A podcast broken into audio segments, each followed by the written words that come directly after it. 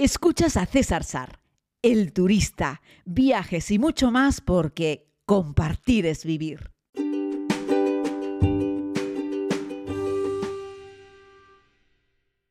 Saludos querida comunidad, les hablo desde Costa Rica, este precioso país del continente americano, concretamente de Centroamérica, de habla hispana, y donde cada día que paso me reenamoro más. Ya fue un sitio que robó mi corazón hace ya muchos años cuando lo visité por primera vez, pero me está encantando de nuevo, es como si fuese prácticamente todo nuevo para mí, después de tantos años, y la verdad es que sin lugar a dudas, a pesar de que tienen unos paisajes increíbles, lo que realmente gana la batalla, lo que realmente hace que el viaje sea único son los ticos, los costarricenses, que todavía no he encontrado un tico, digamos que menos amable, porque todos son súper amables.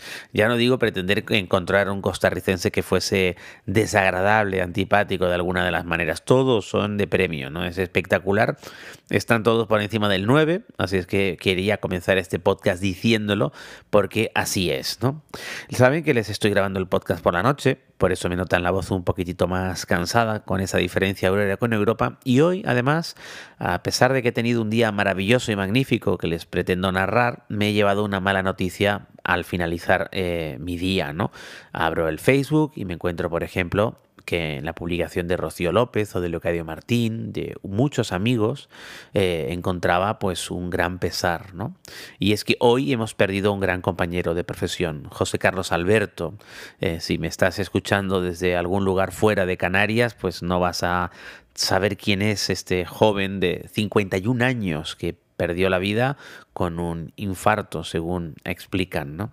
Y bueno, José Carlos Alberto era un gran profesional, ¿no? Y además un buen amigo, con el que he compartido pues muchas horas de televisión y de radio pues él estuvo en Antena 3 Radio, pero también en la COPE y ahora estaba en la 10 Radio.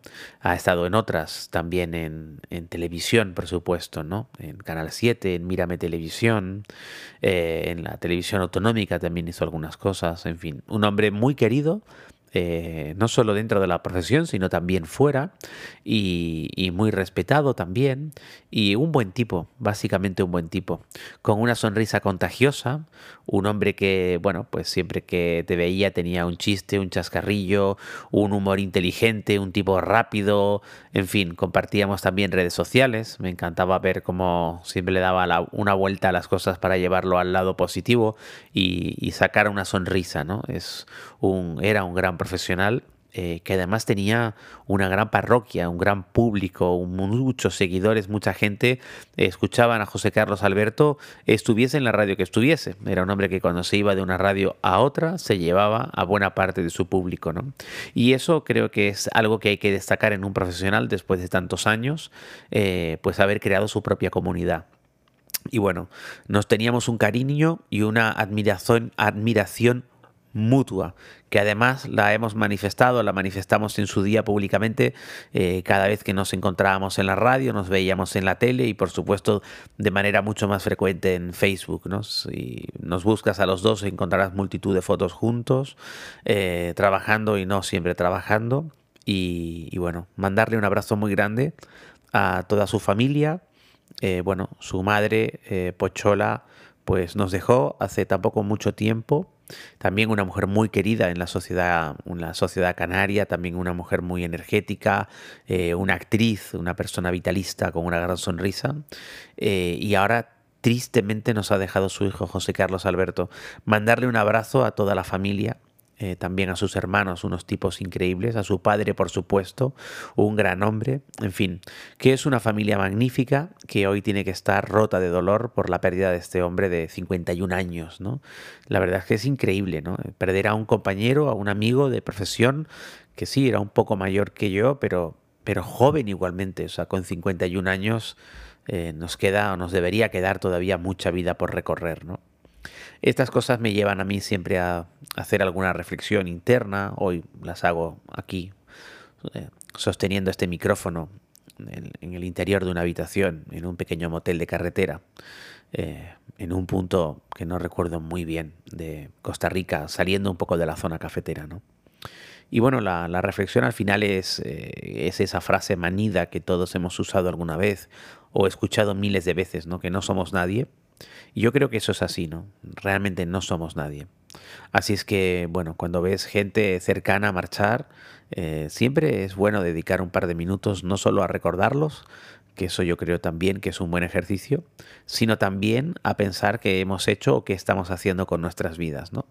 ¿Qué ocurriría si fuésemos nosotros mañana los que nos encontrásemos en esa situación? Bueno, como le digo yo a algunos amigos eh, y gente cercanas, siempre les digo, oiga, si algún día soy yo, o sea, si mañana soy yo el que no está, por favor no derraméis una lágrima por mí, ¿no? alegraos, ¿no? O sea, he vivido como me ha dado la gana, ¿no?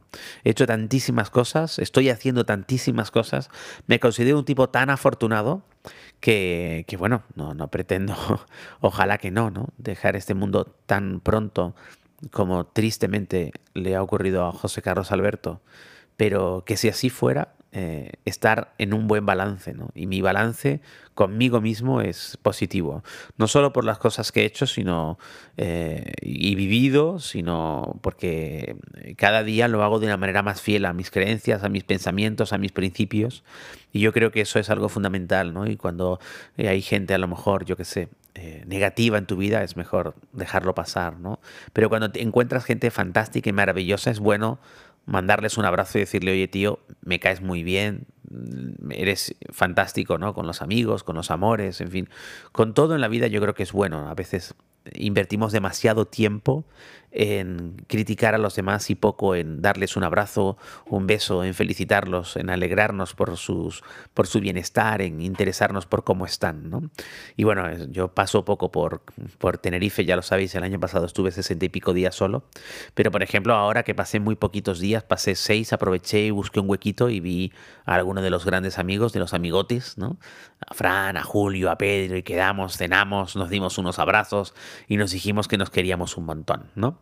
Y eso yo creo que está bien, creo que esas cosas son, son bonitas. Y luego personas a las que no ves con tanta frecuencia, pero que sabes que están ahí o que mantienes una relación un poco más digital a través de las redes sociales o a través del WhatsApp.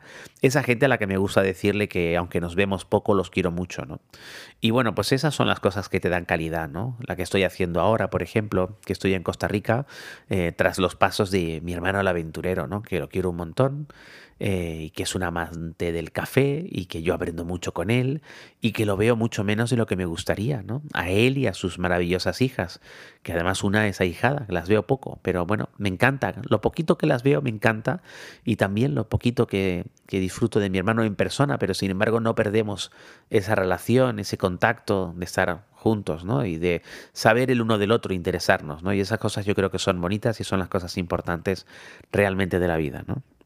Y bueno, pues fíjense, ya vamos así por ocho minutos. Si les parece, les emplazo mañana, donde les haré un pequeño resumen de cómo ha sido esta, este fin de jornada cafetera aunque ya les puedo adelantar que es magnífica, sobre todo porque hemos visitado un montón de pequeños productores, de pequeños ticos que tienen plantaciones chicas, plantaciones de 2, 3, 4 hectáreas, ¿no? Que no hacen una cantidad de café enorme, hacen tan poco café que no daría ni para meterlo en los lineales de los supermercados en Costa Rica. Pero no lo necesitan porque hacen un café bueno, le están poniendo todas las ganas y todo el cariño. Me he sorprendido viendo a pequeños productores de café aquí en Costa Rica con un montón de gente joven. Y esto es un mundo de la agricultura del café que lejos de lo que podría pensar o como ocurre con otras agriculturas en el mundo desarrollado, no es cosa de abuelos, es cosa de jóvenes. Me ha sorprendido ver gente de 16, 18, 20, 24 años, 28 años, metidos hasta, hasta vamos, ¿no? con todas las botas de agua hasta arriba de barro, metidos en el mundo del café y súper interesados en querer mejorar, en que su café tenga un puntaje alto, que eso lo que define es que tienen una muy buena calidad y por lo tanto van a poder venderlo a mejor precio. Porque no pueden competir con volumen, quieren competir con calidad. Y eso es muy bueno y a mí me ha parecido muy interesante. ¿no? Y en eso hemos pasado estas, eh, estas dos jornadas que ha terminado hoy, aunque ustedes lo escuchen mañana, y donde en un tramo muy pequeño de, yo qué sé, dos kilómetros hemos visitado a cuatro o cinco productores ha sido sensacional. Por cierto, toda esta gente te abre las puertas de tu casa y hasta te invita a comer. Hemos comido en estos dos días dos veces con dos pequeños productores que nos han abierto las puertas de su casa y nos han sentado a su mesa para comer. para comer lo que hay, lo que ellos mismos comen, eh, arroz con frijoles y una ensalada y en fin, Cosas sencillas, cosas que come la gente del campo, del mundo rural, pero que te lo sirven con el corazón en la mano, ¿no? Y es muy bonito. Y, han respondido a todas nuestras preguntas, nos han mostrado su café, nos han hablado de sus procesos, en fin, ha sido muy bonito. Y me ha encantado en unos parajes preciosos, con unos valles frondosos, repletos, como les digo, de vegetación, donde los verdes tienen una paleta casi infinita, es decir, tú coges toda la capa toda la gama de verdes que existe y en Costa Rica, en uno de estos valles cafeteros, lo puedes encontrar. Porque no solo hay café y los plantones de banana que ayudan a proteger esa fruta del sol, sino que también encontramos una gran cantidad de arbustos y de árboles, muchos árboles, de muchos tamaños, de muchas formas, con diferentes hojas y sobre todo con muchos tonos de verde. Y es precioso. En algún momento levantamos el dron para observarlo y de verdad que la cámara no era capaz de recoger la belleza tan increíble que teníamos delante y que éramos capaces de observar a simple vista. Costa Rica, el interior de Costa Rica, estos rinconcitos cafeteros que se están abriendo hueco en el panorama internacional del mundo del café, bien merecen una visita. Querida comunidad, les mando un abrazo muy grande. Discúlpenme si hoy les he echado este pequeño rollo hablando un poco y reflexionando sobre la vida, pero yo creo que perder a un amigo y un compañero como José Carlos Alberto bien merecía que yo invirtiese hoy un ratito de este podcast para hablar sobre esto. Cuídense mucho y como les digo siempre, no se olviden de vivir.